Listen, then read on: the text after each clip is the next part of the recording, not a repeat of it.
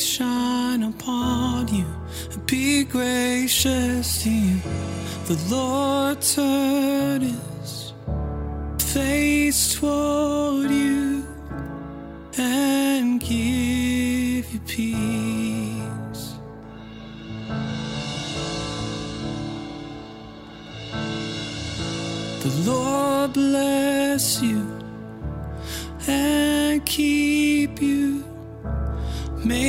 his face shine upon you and be gracious to you. The Lord turn his face toward you and give you peace.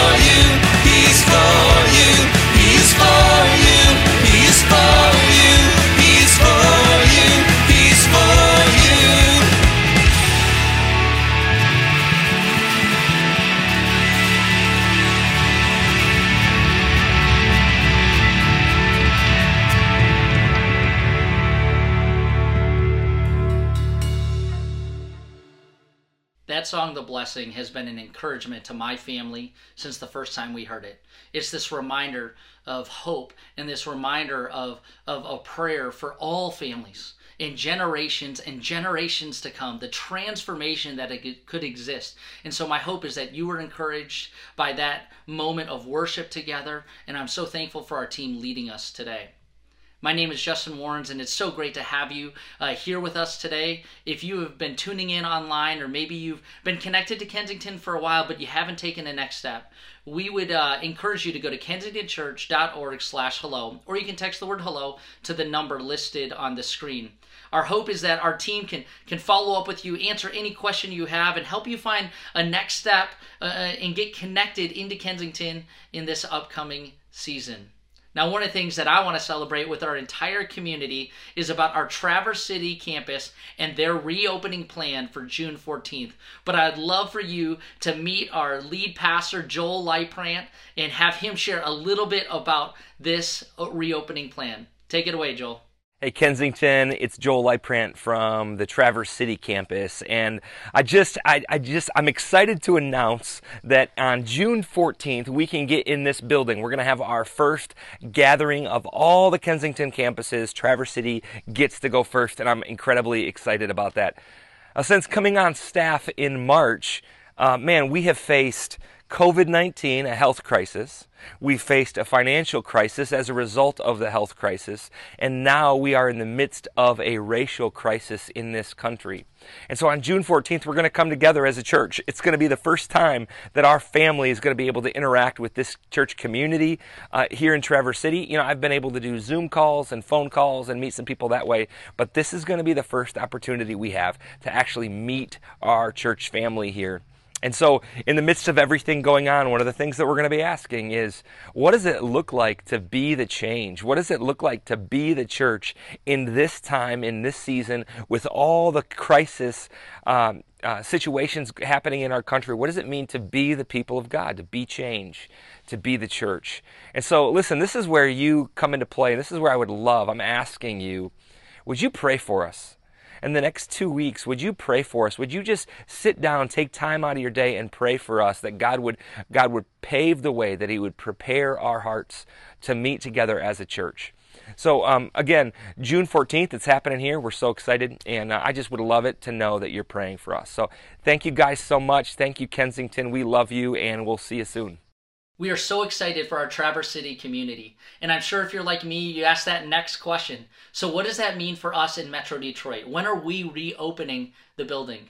And uh, I just as a reminder, our church has, has done some incredible things in this past season because we are reminded that the church is a people. And the building is just a place where we can gather, but it's not the only place the church exists. But I know if you're like me, you're excited to seeing old friends, to be able to celebrate and sing together, to encourage one another. And so we are in our reopening plan of phasing in that approach. And so we don't have a date yet, but we are working towards one sooner rather than later. And, and we're hopeful that we can share that with you when we have landed that. But right now, we have begun the process behind the scenes planning, working towards it, and phasing in our staff and then phasing in our community in a way that is both safe and loving to our staff and our neighbors as our church comes back together physically as we've been physically distanced. And we look forward to that. Now, today, I, I want to share with you that we're, we're stepping into this conversation around the racial tension that has been going on in our community. And it is a conversation between Danny Cox, our lead pastor at Troy, Jalen Seawright, who is our worship arts director at Troy. Jalen's dad is joining us, Jerry and, and Steve Andrews and Dave Wilson. In my heart, my hope is that in this conversation, we would all be leaning in and learning and, and having a posture to listen to what the conversation is unfolding before us. At the same time, I have to be honest, it's a real and raw and vulnerable conversation. And so, for those of you that are parents that are wondering, how do I have this conversation with my kids? We have some resources at our Kensington Church Facebook page that you can jump on and you can grab some of those resources, and our team will continue to support you there as well. But I am really excited that we are stepping into this conversation today because it is a conversation that I believe will give a vision to a, a future that all of us get to experience the beautiful picture of the kingdom of God in beautiful ways. And so, would you join me in a word of prayer? Heavenly Father, thank you for today. Thank you for our, our friends that are joining us today, having this conversation. May all of us enter into this conversation. Would we listen and learn and lean into the conversation with an open posture, with a listening posture? Would you speak to our hearts? And would you allow your spirit to transform us so that we can see your kingdom advance in the most beautiful and powerful ways? And we pray these things in Jesus' name. Amen.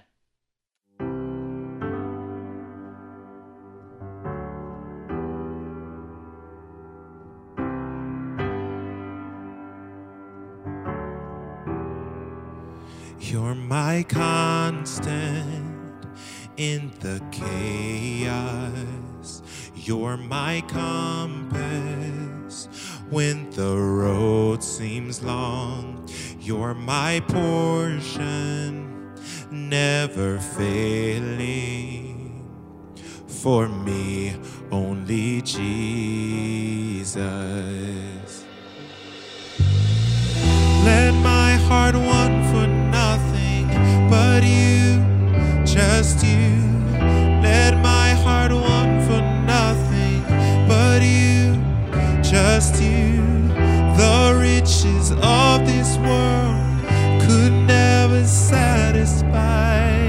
Let my heart want for only you. You're my center, should I You're my future, and you redeem my past every moment, and then forever. For me, only Jesus.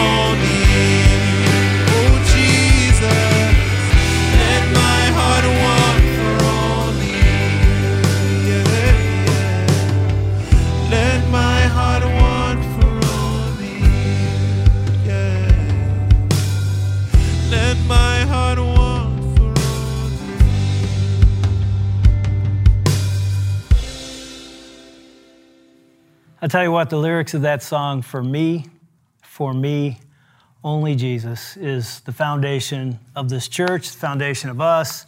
And I tell you what, with the events swirling around in our world in the last couple months and even the last 10 days, Jesus is our only hope. And that foundation is the only thing we have to know how to treat our fellow human beings. Yeah.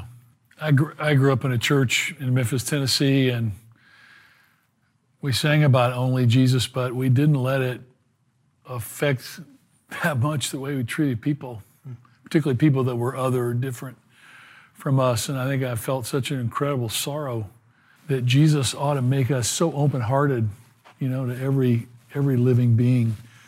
And today, and today we get to talk about that. Yeah, We're so- going to have a conversation about how to treat your fellow, fellow human. Yeah, and it's it's a beginning. It's obviously we're not we're not going to get to, to the end of this, but it's going to be heartfelt and really want to encourage uh, you folks out there, parents out there with your kids. Um, our uh, Kensington Kids team has created a wonderful page with a ton of resources for parents and kids to be able to talk about this, and uh, you'll see it on the screen. And I, and I would add, talk about this. This can't be just a, this needs to be a discussion between parents and kids. And I would encourage a lot of you parents to have your kids in the room watching.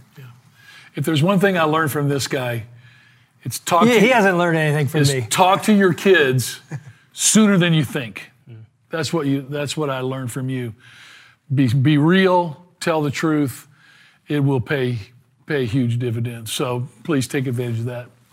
Also at this time, because uh, Dave and I are going to introduce Jalen and Danny in a minute to lead the brunt of this message, we also wanted to receive our offering, and I wanted to take a minute and say. The last three mon- minutes, the last three minutes, last three months, three minutes have been good too. Last three months of sheltering, the giving has been, I think, remarkable. It's been really humbling. It's really been, it's blown us away. And we just say thank you and we invite you to continue to do that. But it's been a blessing. Yeah, we've been able to uh, invest probably an extra hundred thousand dollars towards our partners around the world that are really suffering with no margin, and the people of Kensington serving this last three months is, man, it's just really humbled my heart like maybe maybe any nothing I've ever seen. So thank you for that, and we appreciate that. So as uh, as we receive the offering, just you can you can see it on the screen, but there's easy ways to give. Uh, we love each week seeing brand new brand new people giving online. It's easy to do, so take take advantage of that as well. So so let's talk about today. Yeah, I think we need to start here. Um, I'm sure many of you probably felt what I felt. I know Steve felt when I watched the video of George Floyd's death. I wept. I mean, I couldn't believe what I was watching and for how long. And one of the things we want to say today is in 30 years of leading Kensington, we often have not talked about these kind of issues. How do we treat our fellow brother? How do we treat those that are different than us? How do we as white people treat black people, people of color? How do we love them? And that video has caused a response in the world that I think is waking up a lot of us. And in some ways, I want to say, I'm sorry, as one of the leaders at Kensington for the last three decades, that we haven't talked about this enough. I was just reminded this morning by the Lord as I was looking at scripture of a, a story we've all heard many times. I don't have time to develop it, but it's in Luke 10. Many people are familiar with it. It's called the Good Samaritan story, but it's basically a, a person is beat up and left for dead on the side of the road. Sounds pretty familiar. And two religious people walk by. They don't want to get involved because that will cause them to be unclean. And the person that you don't expect to help, who's an outcast, who's uh, racially profiled away, he is not accepted. The Samaritan. He's hated, the hated Yeah. Samaritan. Yeah, he steps in, not only sees him, but takes care of him at his own personal cost. And I feel like the Lord was saying to me is, is I've done that as a leader at Kensington. I haven't spoken up. I haven't led well to say, what do we do when we see our black brothers and sisters dying on the streets?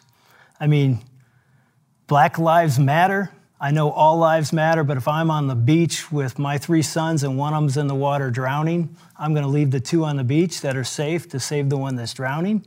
Do the two on the beach matter? Of course they do, but there's one drowning. And I've realized, I've known this for decades. Our black brothers and sisters have been drowning for 400 years or more in this country. And often we decided we're just not going to talk about that. We don't want to, I don't know exactly, but we've just been, been quiet.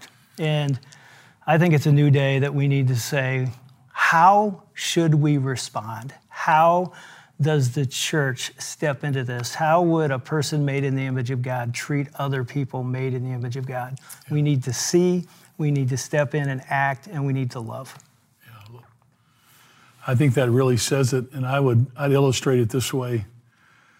Um, 27 years ago, Paula, my wife, said to me, she said, "I'm not going to divorce you, but I don't see anything in this marriage for me." And that started us on this terrible five-year journey. But here's the interesting thing that struck me this week. After she told me that, I spent the next six months arguing with her about really the fact that we really had it good. Like I, I, wouldn't hear her heart. I kept arguing. No, no. Look at look at our kids. Look at our life. Look at what we're doing for Christ in the world. And I, I, I was a part of that time. I, he did that. Yeah, because Yeah, Dave. 'cause Dave said Dave asked me to rate my marriage, and I said, well, I'm going to rate it like a ten. He said, doesn't matter what you rate it. It only matters what Paula rates it. Well, she rated it a less than a one, and so I took six months trying to say, hey, no, it's great, and then I spent six months again getting nowhere, trying to argue with her that she really had it good. Like, like, okay, I'm not perfect, but but but can't you be thankful for the good things? And it wasn't until about two years into it that I started listening to her heart. It hit me this week. I know this for a fact that black people have been longing for us to listen without formulating an answer. My marriage changed when I started listening without formulating an answer, just to listen and understand. And I've been praying for all of us who are white today that the Lord would open our hearts. And for all of you that want to formulate an answer and send an email, whatever, I mean, you can do that. But I'm just saying to sit in silence with God and with, with other people. And as I was thinking about this apology, I want to apologize to Sherrod Head and Terry Smith and Roger Emery and Jesse Joseph and Jeannie McKinney and all the black people I grew up with for not not understanding and not not being committed to do what Jesus did, which was Jesus always stepped in for the marginalized. And this was really what he did. And I want to say I thank God for Danny Cox and uh, for our whole team. I love that we're starting to gain a sense of, of the beauty of all peoples of the earth. And I'm super thankful God's brought Jalen mm-hmm. Seawright as an unbelievable gift. And today we get to hear from them. And it's going to begin with I'm praying that there are thousands of us right now that are going to listen to Jalen's heart because I promise you, mm. what he's saying is what every black man and black woman I know personally feels at the core. And I'm praying that we're going to listen with open hearts.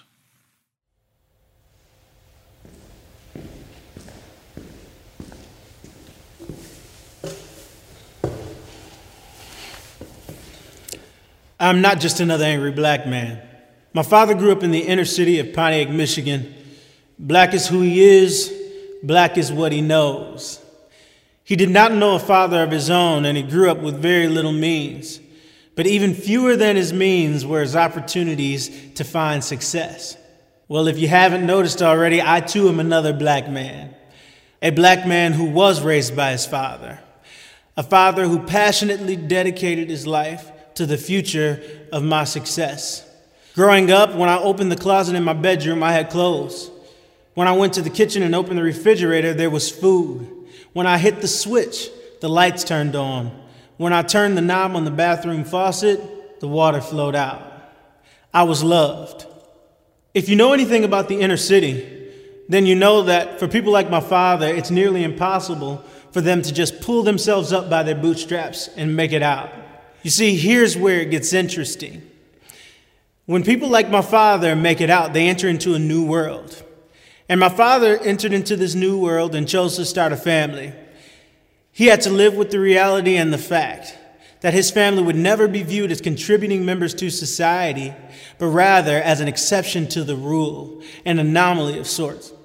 I myself would be labeled and viewed as a black man who was not like the rest of them. I have seen the face of inequality and I have felt the sting of racism. I've been called a nigger more times than I can count. I promise you, I'm not another angry black man. I just want people of color to be seen. Currently, our world is in the middle of a pandemic. Here in the US, there have been over 1.3 million confirmed cases of COVID 19. And tragically, over 83,000 of those cases have resulted in death. One fact that cannot go ignored is that communities of color have been disproportionately affected by this virus, especially in our inner cities. Currently, here in the state of Michigan, African Americans account for 40% of the deaths related to COVID 19, whereas the Caucasian community accounts for 50%. Now, those numbers may seem relatively even, but if we take into account the fact that African Americans only make up 14.1% of Michigan's population, whereas Caucasian Americans make up 79.3%, those numbers begin to tell an extremely different story. Why is there so much disparity in these statistics? Well, I believe there are many different reasons. And COVID 19 gives us yet another lens by which to view the bigger picture of the injustices that have plagued our country since its founding. Injustices that include lack of adequate health care, lack of economic and educational opportunity, overcrowded housing, and poverty. I do not believe that COVID 19 is racist. In fact, I believe that is a lie. COVID 19 sees no color, and it attacks anyone it can get its hands on, especially the vulnerable and at risk. I'm here to tell you that it is the people and the communities within our inner cities that are the most vulnerable and the most at risk. I promise you, I'm not just another angry black man. I just want people of color to be seen. Facts and figures are one thing, but the key question is how does this affect each and every one of us personally? I know for me, I'm personally connected to over 70 people who have been positively diagnosed with COVID 19. And of those 70 people, 21 of them are no longer with us. It is my personal belief and opinion that if we lived in a more just society, not all of them would have had to lose their lives. Now, I recognize that for some of you listening to this, this might be a tough conversation to have. For some of you, I may be saying too much, and for others of you, I may not be saying enough. But what I will say is this if we believe the words that are written in our country's Constitution, that we hold these truths to be self evident, that all men and women are created equal, then we believe that we belong to the same race. That is the human race. And if we believe what the Word of God teaches us, that we are all made in the image of God, then we believe that we belong to the same body, and that is the body of Christ. If we believe that we belong to the same race and the same body, then it is a dignified truth that we belong to each other. It no longer is about pointing the finger to define who is right and who is wrong, but it's about action.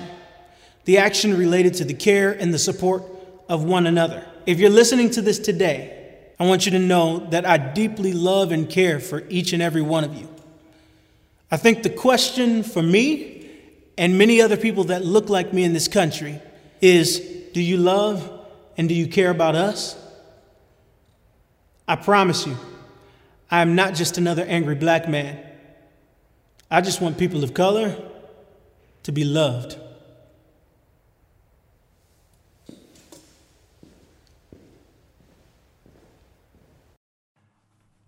Well, we're here in New Life Community Church here in Pontiac, and we're here with Jalen Seawright, who is our worship director for our Troy campus. And then we have a bonus Seawright. This is Pastor Jerry Seawright. Uh, grateful to be with. This is uh, Jalen's father. He is the pastor of this church. You're bivocational. Oh, yeah. So you work for Oakland County, uh, but we have the pleasure of actually being live uh, in this church, a church that you actually uh, discovered Jesus in, that you grew up in, Jalen.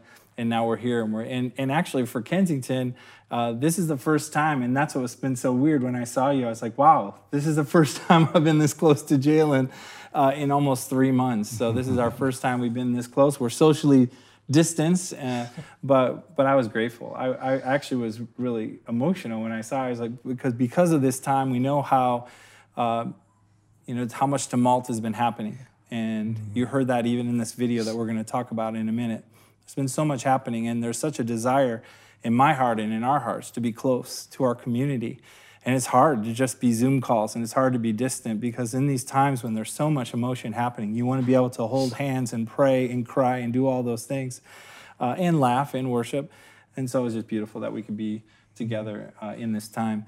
That video that we just watched of you was made a few weeks ago and it was birthed out of something that I came to you and said, Hey, would you write a blog? And part of that was you shared your heart uh, that COVID 19 has hit the black and brown community in a disproportionate way. And even when you gave that statistic that you know 70 people in your inner circle that actually have been affected by this, and 21 of them losing their life. And I started thinking about my circle, and the numbers are minuscule compared to that. Um, you know, there were, you started writing this blog, and in the midst of that, uh, things happened and changed. And so, since you even did that, things have changed. I'd love you to, to speak a little bit to that. Yeah, you know, at, at the time of doing that, and I, you know, I really appreciate Mike Mulnix for shooting that, you know, Yeah. with me and allowing me to express myself that way. But it was really just a, a, a way that I felt like I, I needed to get across my heart that just by putting pen to paper wouldn't do. Um, I felt like I wanted people to be able to, to see my face in order to really hear my heart. And things have drastically changed since then. I mean, like since then, there have been over 100,000 deaths here uh, due to COVID. And honestly, since then, in the case of, you know, George Floyd, at that time that I recorded that video, he could breathe. Yeah. And so it's, uh, you know, uh, kind of thinking about that video, it, there's been a lot of pain, a lot more pain since, I, since I've shot that video. Yeah. It's been a lot of pain. And for, for most of you, I'm sure you had to watch that video of George Floyd and to see the knee on the neck for eight and a half minutes and to watch someone plead for their life and for the first five minutes as the community around there is pleading for their life his life and then watch over the next three minutes just silence and boy it's just, just a heart-wrenching heart-wrenching uh, video to watch and so uh, in light of that there's so much tension and there's so much racial tension that's happening at this time and um, so we really you know want to address that today we want to talk about that as honestly as we can uh, there's a lot to this, so we're not going to solve everything in a, just a few minutes, but we wanted to at least gather and talk honestly. And here's what I would say to our community. Many times when we talk about these types of issues, right away they become politicized. And even now, you might be thinking, okay, wow, look at Kensington, look at what Danny's doing. It's pushing it to the, the, to the left. You're, you're buying into the liberal agenda. You know, it's identity politics. Here's what I would ask you today in this moment could we put those things aside? Could we put all of that aside? And can we really look at the scriptures? Can we really look at the idea of the gospel? Can we think about how Jesus, when he walked the earth, would step into some of the most tension filled places? Yes, even places of racial tension. Whether it would be a, Samaritan woman at the well, or like Dave said, the Good Samaritan story, Jesus is always stepping in to the in betweens. He was a repairer of broken walls, he was a restorer of streets, he was something that would challenge it. This isn't a political topic, this is a gospel topic. This topic is about humanity. And so today we're talking about humanity. And remember, Jesus came in human form. That's important. Jesus lived in our humanity and expressed how we can live the best in our humanity. So that's what we're really uh, going to look at today. Uh, Jalen, I would love you to, to open us up in a, in a word of prayer, and then we'll jump in. Yeah. Lord, I'm, I'm grateful for this community. And Lord, I'm grateful for the heart that you've placed in this community. I'm grateful for uh, my leaders. I'm grateful for the leaders of our movement. I'm grateful for Dave, Steve, Mark, Danny. I'm grateful for uh, just the way that they're leading us. I'm, I am also extremely grateful for this time. I'm grateful for my father. Grateful for the way that he has, you know, raised me, continues to walk beside me. And Lord, ultimately, I just ask that you, uh, you soften the hearts in our community. If there's anyone watching or anyone in the midst of these conversations who, who may not be in the position where they can hear, I'm asking that you do a miracle and that you open the hearts and open the ears and open the eyes of people so that they can hear the fullness of your gospel.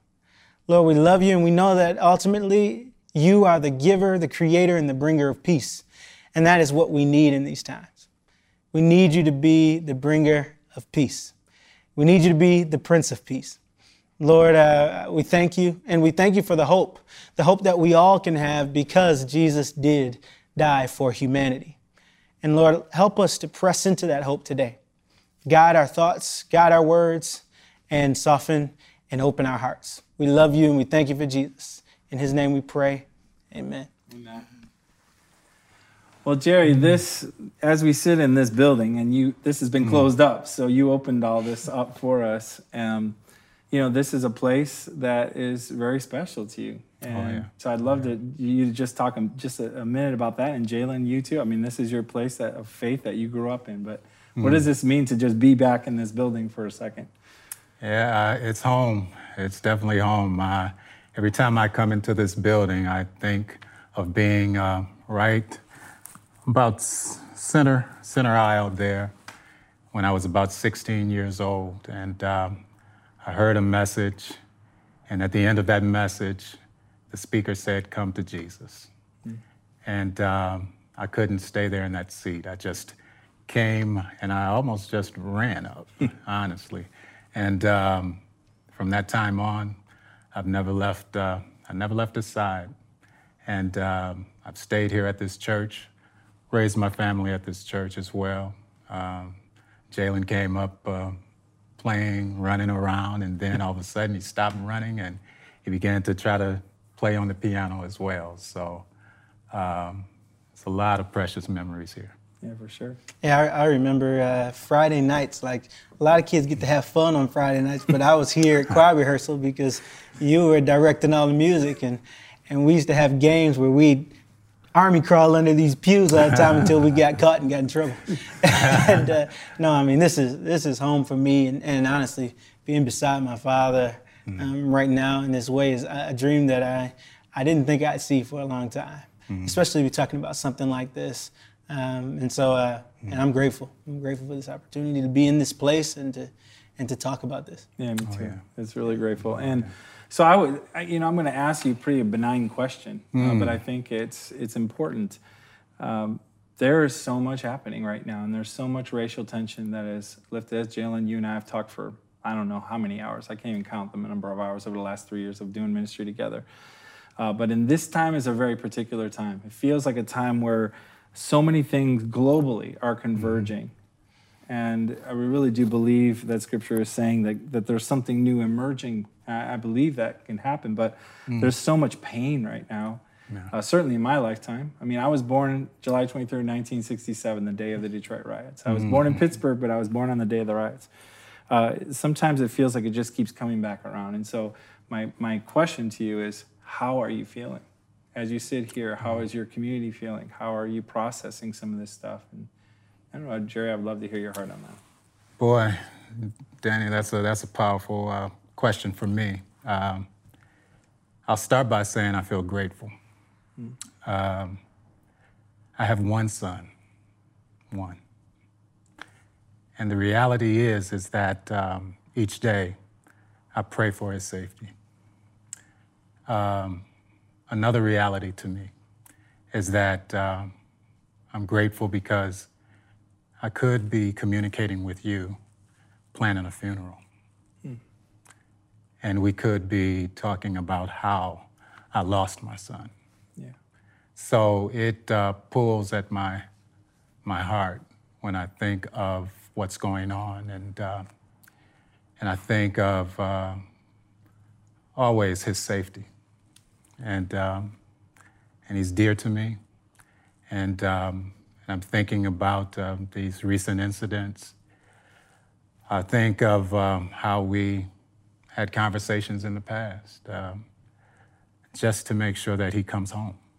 Um, and that's um, my reality. So I'm grateful. The second thing is I'm, I'm grateful that we're having conversation Yeah, me too. because the, the, the conversation needs to continue. I know that a lot of folks say, hey, why are we continuing to talk and just rehash things?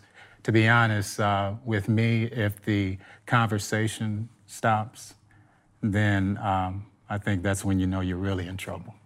So the communication needs to continue on. We need to talk this thing out. It's like a, it's like a married couple going into therapy. You know, they they need to continue to do the work, and that's what uh, conversing is. And lastly, I'm tense. I, feel the tension. I feel the tension because I truly believe that uh, I stand almost between two worlds. Um, I feel, I, I know the truth of Christ. I know that the word is true. Yeah. But then I'm wondering how do I um, reach others with this message and so that they can see that uh, Christ, i- He's the answer, He's the solution. Absolutely. Yeah. Thank you. Yeah, I mean, um, no, I'm, I mean, to steal what you said, what you said. uh, I'm, I'm, I'm grateful as well, but I- I'm grateful for the talks. I'm grateful for the conversations that uh, my parents had with me. Uh, and because honestly, growing up, I mean, I, I had a tendency to, to, to lose my cool a lot, things like that. And, and uh, in certain situations, that wouldn't be that wouldn't be okay. And um, I, I'm really grateful for the way my parents raised me. I'm even, even grateful for the parts and decisions that they made that I didn't agree with, you know. and so, but ultimately, uh, that led to you know uh, create. I think the man that I am today, who still has breath in his lungs. And, and so, in a lot of ways, they gave me life, and through teaching me, they saved my life. Um, so I, I'm extremely grateful as well. I'm grateful for I'm grateful for you, uh, and I want you to hear that as well. I'm grateful for your leadership of me over these past three years.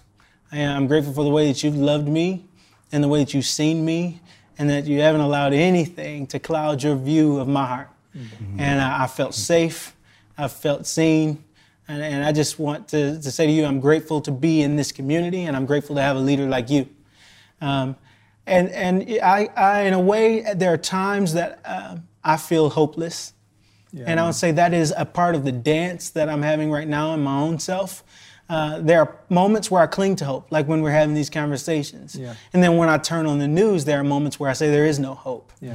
And then I have to reconcile with myself that, you know, I serve a God who is above all things and in all things and continues to work through all things. Yeah. And so even though if I see the way through is impossible, like there are moments right now when I watch an eight and a half minute video of a knee in a, in a man's neck cutting off his ability to breathe, that feels hopeless. Yeah, I know. Right?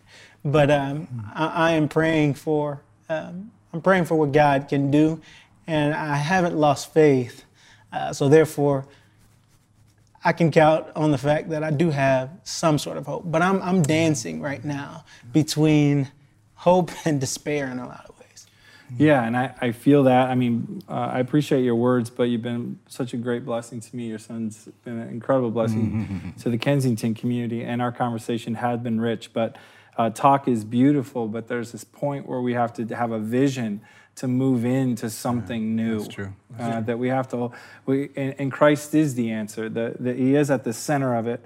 Uh, but how do we embrace that? And you know, one of the scriptures that we've been leaning on a lot, and I know this is an important scripture for you, Jalen, but one of the scriptures we've been leaning on a lot, and we want to share with you. In fact, I, I would ask you, um, Jerry, if you could read that. But uh, we want to press into Ephesians 2 because Ephesians 2 really is this beautiful picture of what we believe God has in store for us. This, what we would define it as a new humanity. What does it look like to have a new humanity? We're going through these horrific acts of violence and hatred. That is not the gospel.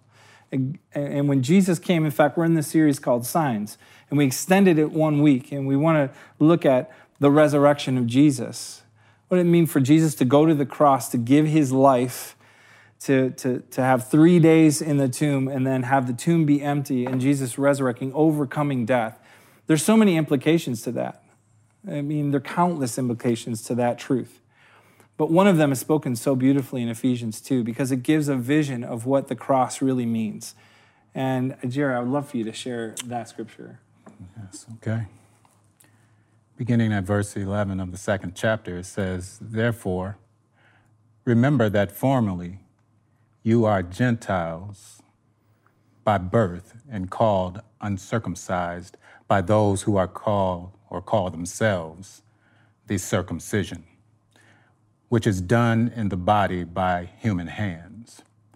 Remember that at that time you were separated from Christ, excluded from citizenship in Israel, and foreigners to the covenants of the promise, without hope and without God in the world.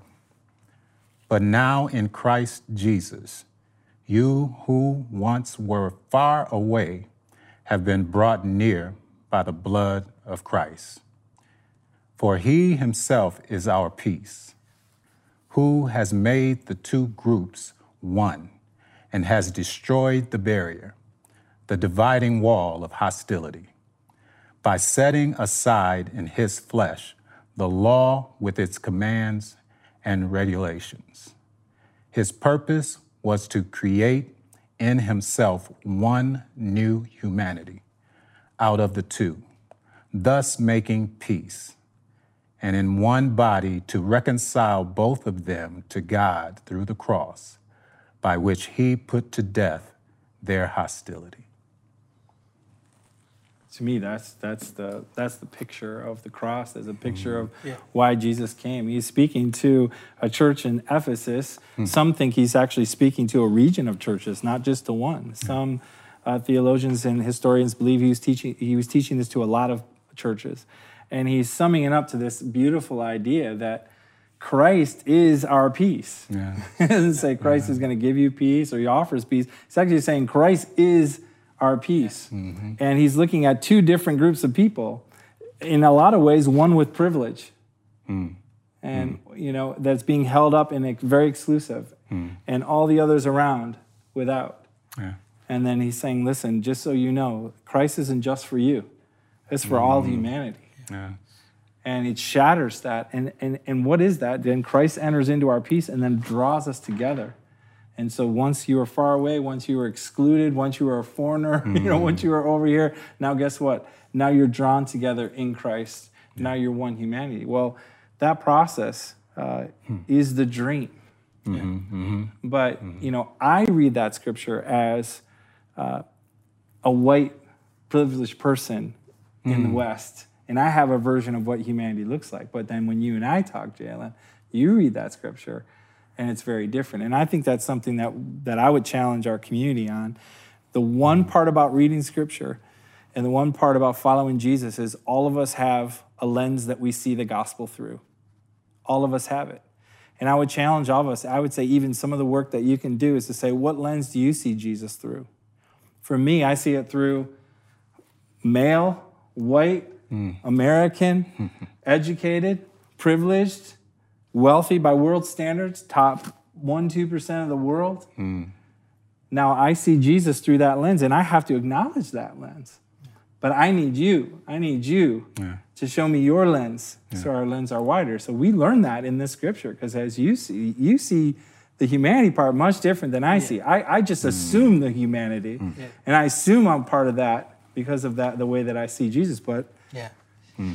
You know, in, in the context of, uh, especially where we are today, I mean, for me, I grew up asking a lot of questions. And I, I mean, I was the, the kid in the back of my dad's car that had why, you know, why. I was like, I was always asking why. And so uh, I, I'm, I continue to be that way in my adulthood. And so do. f- for right you do. right now it's like a, a lot of i try to gain as much context around this stuff by asking why are we here And so it doesn't take long to go back into the history of our very country, you know, to realize that, you know, humanity wasn't something, a title that was afforded to people of color, uh, especially through the African slave trade. There were a lot of people and a lot of leaders and teachers and professors and things like that that dedicated a lot of their times of research to, to proving that the African slave was less than human.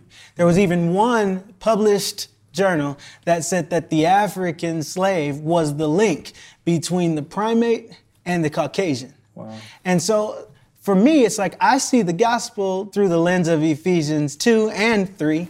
Uh, but you know, I understand that in order for that apply, to apply to me here in our context, I need for everyone to be able to see me as part of that humanity. Right. And so I struggle with that because I really do believe that deep down at times, right, there are things that we can be spoon fed without even knowing it. And I know you're going to get into this too. But uh, there, there are things that we can grow up learning and we've lost the true meaning of why we've done it. You know? Yeah. And part of that is, is the depiction and the narrative of the black community. I think that it has been wrongly painted in a lot of ways, and it's led to where we are today. And so, I mean, I could talk all day about that specific place in history, but the thing is, is, is as well, is like a lot of people don't realize that like there are so many cycles that have gone on. And so, in this whole humanity thing, this isn't the first time that we've crossed this idea of Right. can I be part of that humanity too? Can the gospel apply to me too? After the Civil War, it was the same cry. And all of a sudden, people don't really realize that in 1870, black men could vote. Hmm. But then quickly, 10 years later, through different movements within our country, that was taken away and Jim Crow entered. Hmm. And so then all of a sudden you get into another fight again, which leads up into the civil rights movement, where black people again are saying, Will you consider me part of that humanity too? Hmm. Will you share your kingdom with me? And then all of a sudden there's some there's some some improvement, a lot of improvement. People gave their lives, like Dr. King, and things like that, so that I can afford some of the opportunities that I'm able, so that I can sit with you and mm. work in an organization alongside you, mm. and and not have to worry about whether it's legal or not. Mm. And then we push into where we are today, and I think it's the same question on the table: Can I be part of your humanity too? Can the gospel apply to me too? And that's really my lens through the way that I see Ephesians 2 and 3 is that it's not accept, accessible to me until the majority says that I'm human. Wow. Yeah. Do, do you have, when you think about Ephesians 2 and the new humanity, do you have thoughts on that, Jerry? You know, I'm, I'm still digesting what this uh, deep brother is saying. but uh, just just short, I, I can just say this: that uh, you know, it, it talks of of how Christ accomplished this great work for us on our behalf to to bring two opposing sides together. And I'm just thinking, you know, it, it's got to be something to that because he could have just saved us and took us on to heaven. But it's got to be something to that why he kept us down here to be together, to work together, to, to learn how to be one. And that's what um, um, that, that really impresses me, impresses upon me uh, when I read um, Ephesians 2 and 3. Yeah, and the guy and a, and a community rooted in that truth should be the community that leads the way. Yeah. You know, when I think about our Kensington community, I think about our Troy community that that we're a big part of. But I think about all of a Kensington community. It's a it's it's a burgeoning intercultural community. Mm-hmm. You know, there are there are a lot of different uh, ethnicities. There are a lot of different cultures, a lot of different colors. And when that happens, when all of a sudden you start to get this beautiful diversity that stands in front of you, then all of a sudden the gospel starts to look wider, and these scriptures start to take a mm-hmm. different meaning. And mm-hmm. and but it is amazing what you said that why is that peace so hard for people that are actually rooted in the Prince of Peace? Mm. Why is that peace so hard when Jesus says, I am your peace? Well, I'm following Jesus, you're following Jesus, you're following Jesus. Like, how is that so hard, even within the church context, to grab a hold of that? And there are systematic things that fight against that in this world. And Paul actually says that in the beginning of Ephesians 2. He's saying, You're following the ways of the world. Yeah. You were following all of these things. But now, in Christ, you have a different way to think. And so there's many things that have permeated our being. And I can just say that for myself. And we've talked very openly about this, you know. Um, there are things that have permeated my being that that hinder that, and we have to be able to look at those things and be honest. In fact, a friend of mine sent me sent me this quote, and it challenged me, and I hope, I hope it challenges you too. It says, Those of us who have grown up white, and there's quotes around the white, meaning it's not so much a pigment of our skin, but actually just our circumstance of privilege and power, whatever that may be. Hmm. It says, Those of us who have grown up white have no idea how blind we are to our own racism because it is deeply, deeply, deeply rooted in us. And it says this as Jesus said, this kind of darkness comes not out except through prayer and fasting. And then this is a line that challenges me fasting above all from thinking the thoughts we've always thought and the way we've always thought them. And I, I've held on to that uh, really deeply. And what I've done this past few weeks is I've sat and I started to think, what are those thoughts? What is are there things in me that are deep, deep, deep, deep down that make me uh, not a person of full peace and reliance on Jesus? Uh, one person said that that systematic racism and division come very slowly and very much like a little poison in water. In fact, I think he said like arsenic in water. You're drinking it, you don't know you're drinking it, but it's there. So I started thinking about that, and I asked God, what are the things? Was there stuff that I've been indoctrinated in as well as a white person? And I'm just gonna be honest, you know, and I, I have said this to you, like I'm being dishonest all the way up to this point. I'm actually gonna be like, but one of those uh, was eh, God brought a, a rhyme to my brain, and He said, "Do you remember when you were little? You know, this is a thought I had, and you'd pick people for games, and what was your rhyme that you would say? Eeny, meeny, miny, mo, catch an enter by the toe. If he hollers, hmm. let him go. Eeny, meeny, miny, mo, pick the person." Hmm. Well, we said that as children in the neighborhood. Um, That language wasn't used in my home, but it was just in the neighborhood. Wow. And and I thought about that rhyme, and I thought, wow, you know, and and then I thought about even as a young young kid, I would hear uh, the talk in the neighborhood was we were all white neighborhood, and you know, if you allow uh, a black person or family to come into your neighborhood and buy a home, the value will go down. So whatever you do, don't let blacks move in. Think about that. Wow. Think about those kinds of things that I was indoctrinated in, that thought. When it says sometimes we don't know, I'm not living that out now, you know, but, but it's still there. It's still part of my story. And that's the kind of work that I think presses against the peace of God and this vision of new humanity. We have these, these underlying currents that have to be rooted out and, and really, really pressed against. You know?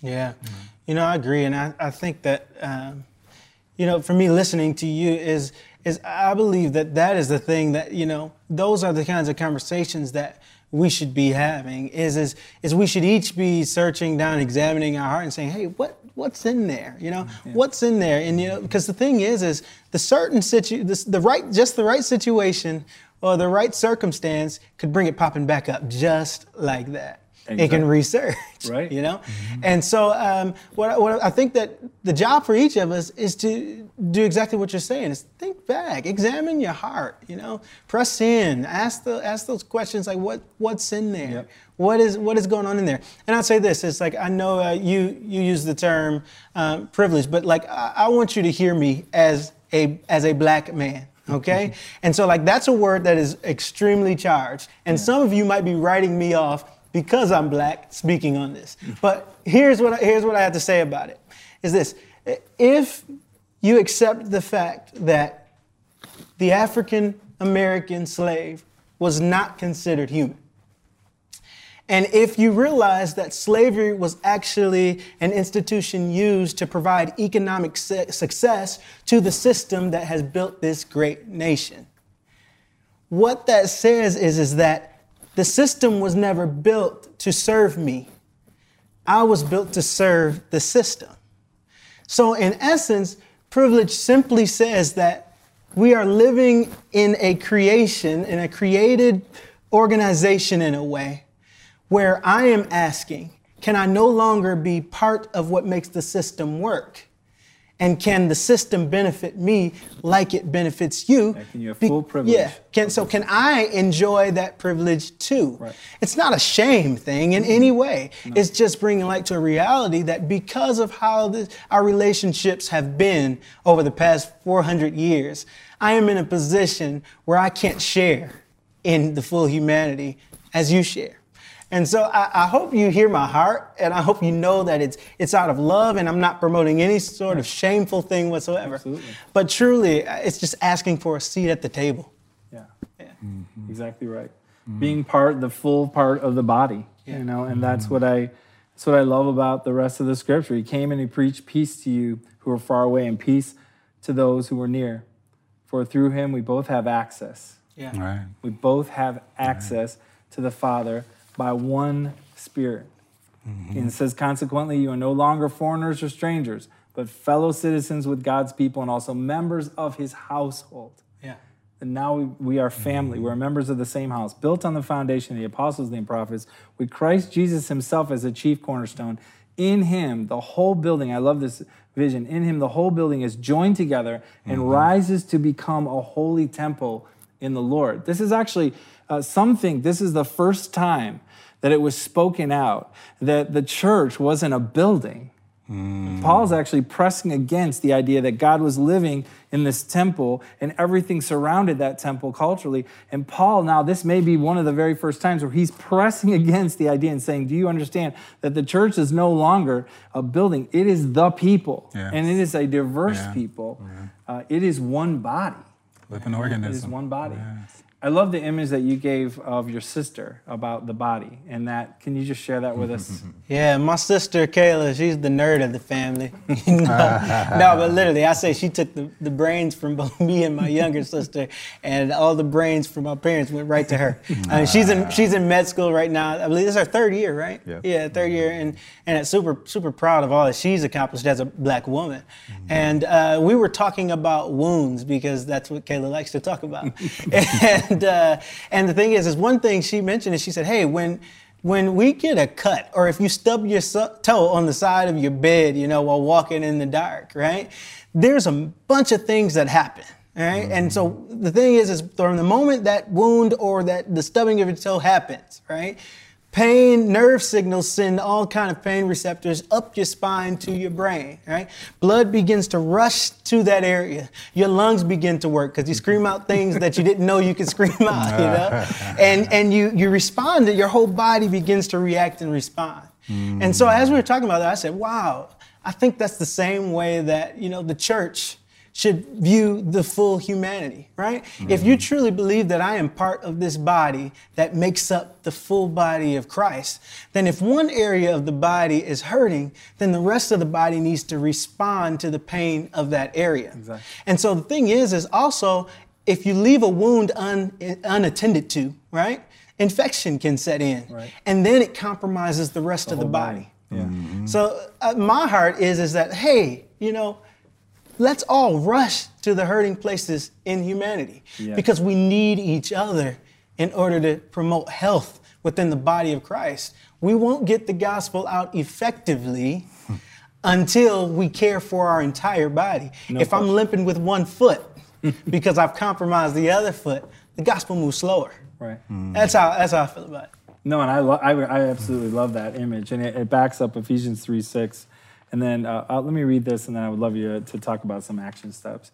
Uh, Ephesians 3 6 says, This mystery is that through the gospel, the Gentiles are heirs together with Israel, members together of one body, and sharers together in the promise of Christ Jesus. Yeah, yeah. And so that's really our that's our heart. When we have these kinds of conversations, when we are speaking as we're speaking, we're trying to really rest in the Word of God and say, Jesus, mm-hmm. what would you have for us in this new humanity? How do mm-hmm. we function as a church in one body? How do we demolish these walls between us? And how do we move together effectively to really um, proclaim the gospel just by the mm-hmm. way that we love each other and we care for each other and we welcome each other and we create one body? Amen. So Yeah. This normally in the Kensington style, we want to say, okay, tell us what we got to do. And we've heard a lot of that from you during this time, by the way, from all of our community. Just give us the action steps, you know, like tell us what we want to do. Um, it's not that simple. No, It- it's it's really not. not. that simple. And- Yeah, it is, Danny. It's that Oh, no. If it was if it was Dave Wilson, he would give you the three action steps right now, and they would be amazing. and It we would would never be forget them when we put them on the S-T-E-P. Take a step. Take a step. There you go. There you go. So we're taking a step. Uh, so, but but just share a couple of the ideas that we've been talking about and that that you know you've been talking about and and challenge her. Yeah, uh, you know, I, I think the, the first thing as I as I've been talking through this with you, as I've been talking through it with my father a lot as well. I mean, I've really been leaning on him and you in this time just to gather my thoughts because I'm a young millennial dude, you know, so like I can get wacky up here at times. I understand that. That's you called know? a humble brag. yeah, that is a humble brag. no, but hey, I got I got these two guys who are able to keep me grounded. But um, I think that there are some very simple action steps that we can do. They're simple, but they're hard. Right. And that is first examine your heart. Really examine your heart. Just like I said before, look deep down inside and find those areas that are not like Christ, and and and remove them, confess of them, and throw them out. Now, that's easier than said, of course. But while you're in that process, also do the work. Do the work of, of research. Get to know a little bit about, ask the question why. And once you've asked the question why, ask why again. And then mm-hmm. when you've asked why again, ask why again. You know, start start really peeling back. If all of a sudden, like your answers to the questions that plague our society are followed by statistical numbers, right? You haven't asked why again. After you have asked why, then examine what you have, what the Lord has given you through both blessing and through your privilege. Bring it to the storehouse and then offer it up to humanity. How can this serve humanity? Ask the Lord. He's uniquely designed each and every one of you, just like He's uniquely designed every one of us. If it wasn't for the unique design of Dave and Steve and Danny's and all the other pastors and great leaders of this place, this mission would not have been accomplished the way it already has been. But if we take into uh, account that we each are uniquely gifted, there are specific things that He's called each of us to. And when we step into that, it's never to build our own kingdoms.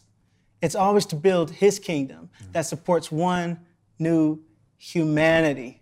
So when you ask yourself that question, what makes it hard is it might compromise the kingdoms that you have already built. Yeah. And so then you have to reconcile that. And also be in relationship. Be in relationship. Pursue people. Pursue relationships of wisdom. Pursue relationships with people that don't look like you. And, and I think that's a great action step forward. Yeah. Myself. I did too. I Yeah. think it's a really great action step. Danny. Well, Dave, Steve, I'd love you guys to, Yeah. to What weigh do you got, in. bud? It's fine. Yeah, I mean, we walked in. Um, I, w- I just want to say thank you. This conversation, it shouldn't be the beginning, but I hope it's a new beginning that continues. I mean, sitting in the back of the church watching you guys talk was like, this is the body of Christ. The beauty of the diversity of the body of Christ, listening to one another. And I'm hoping that's what happens outside of the walls of Kensington forever. That this conversation would continue to happen. And I know as I listen to it, I need to I need to repent. You know, Jalen, your your analogy of the wound, we need to be, and you just said it, but I I want to be a person that rushes to where the pain is. Yeah. And it's often now white people have pain too, but there's pain right now in people of color. And there and we've neglected to realize there always has been. But we need to be people that rush to relationship with our neighbors who are different than us and be there so that they can say they see us and they're here to help us. Mm. Because we can speak up for you in a way that you can't. And I commit to that. I mean, I, I started today saying I, I repent. I need to repent. And I want to invite anybody else to do what I'm going to do. I was thinking of uh, David's words in Psalm uh, 51 Create in me, God, a new heart Yeah. which is what he does through the gospel. But here's what it then says, and uh, put in me a right spirit. So I thought it's really interesting is the gospel is vertical and you, you're, you're clean by him, but if it doesn't go horizontal, what did John say in 1 John 4? You say you love me and you don't you hate your brother, you're a liar. So it's got to go vertical. So it's one thing, and I think that's what we've concentrated on. That's good.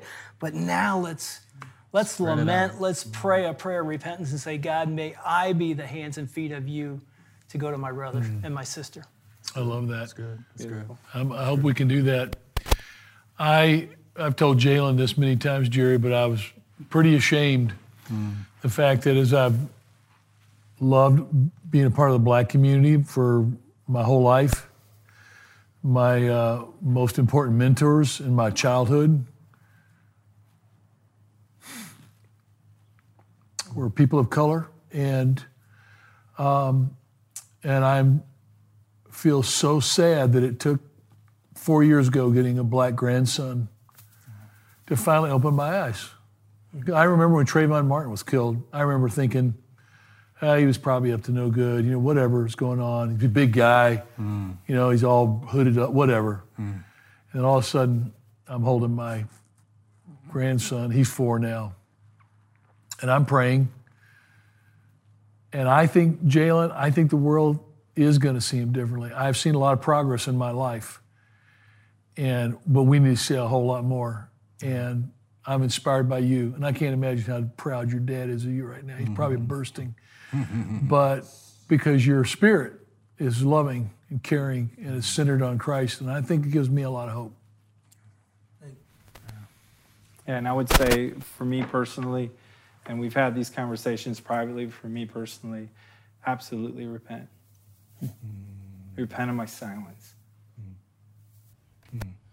Mm-hmm. Moments when you know the Lord is asking you to step in, and you have the privilege to not. And you have my heart. You have my heart, Jerry. You have my heart. You have my commitment to, to not be silent. And I repent of that behavior. And repenting, as we know, means we turn away and we walk another way. And this is that moment. This is that moment where we turn and we say, no, we're going another direction. And it only has to do with Jesus Christ, the one that actually brings peace.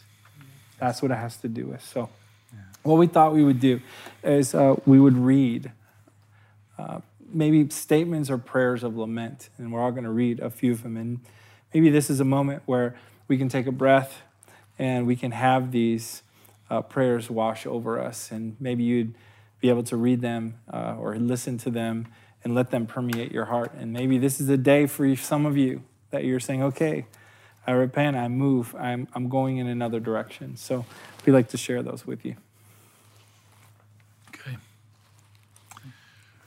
For all nations, as a part of our lament, through the movement of your spirit within your church, throughout the world, give comfort and deliverance to all those who long for justice and mercy.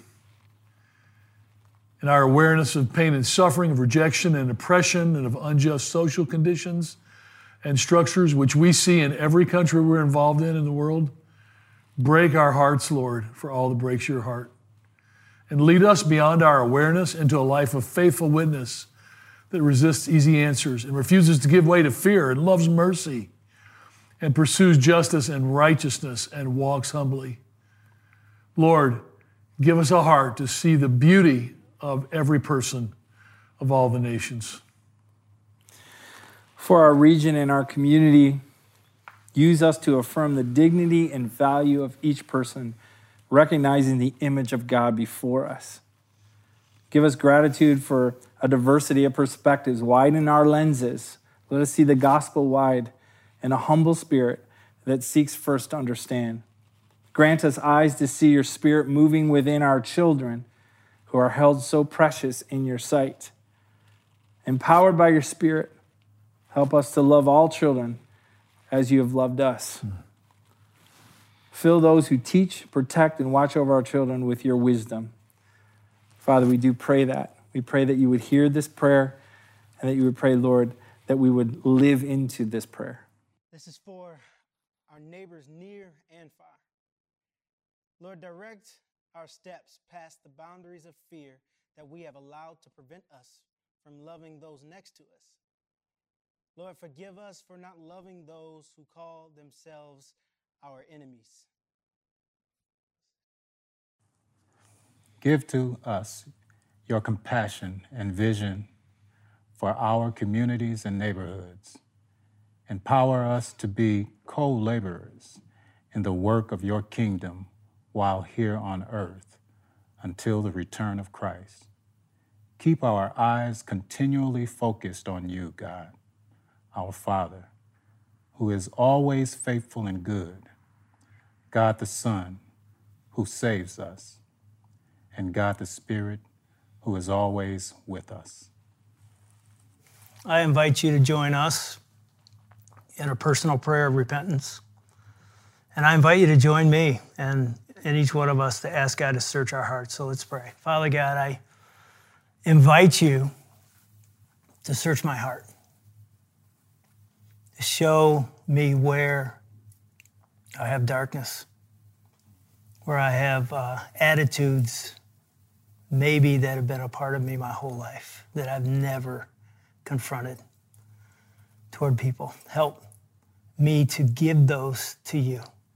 And Jesus, would you give me your heart in your eyes in Christ to see others, especially those not like me, that do not look like me, to realize they are made in your glorious image, that we have never, ever laid eyes on a person that doesn't matter to you and that our brothers and sisters and our neighbors that look different than us matter to you and they're valuable.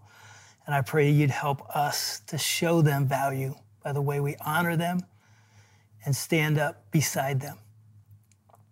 So, Lord, create in us a clean heart and renew a right spirit in us. Give us a, a spirit not of timidity or fear, but of courage and a sound mind to speak and to move to where the pain is. May we be your hands and feet. And that's an easy prayer to pray.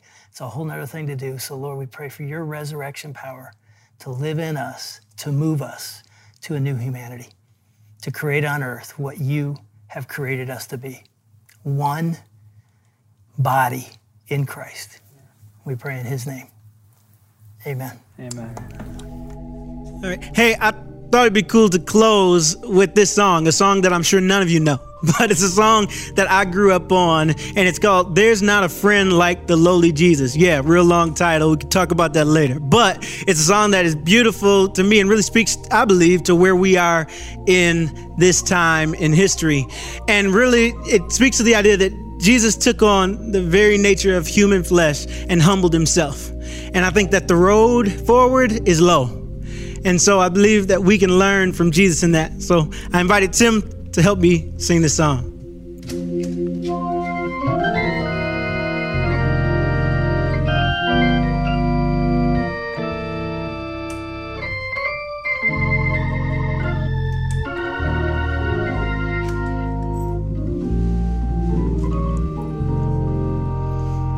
There's not a friend like the lowly Jesus. No, not one.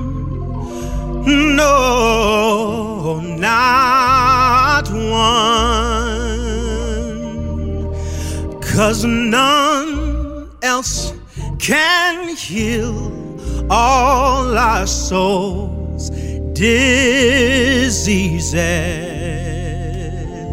No, not one.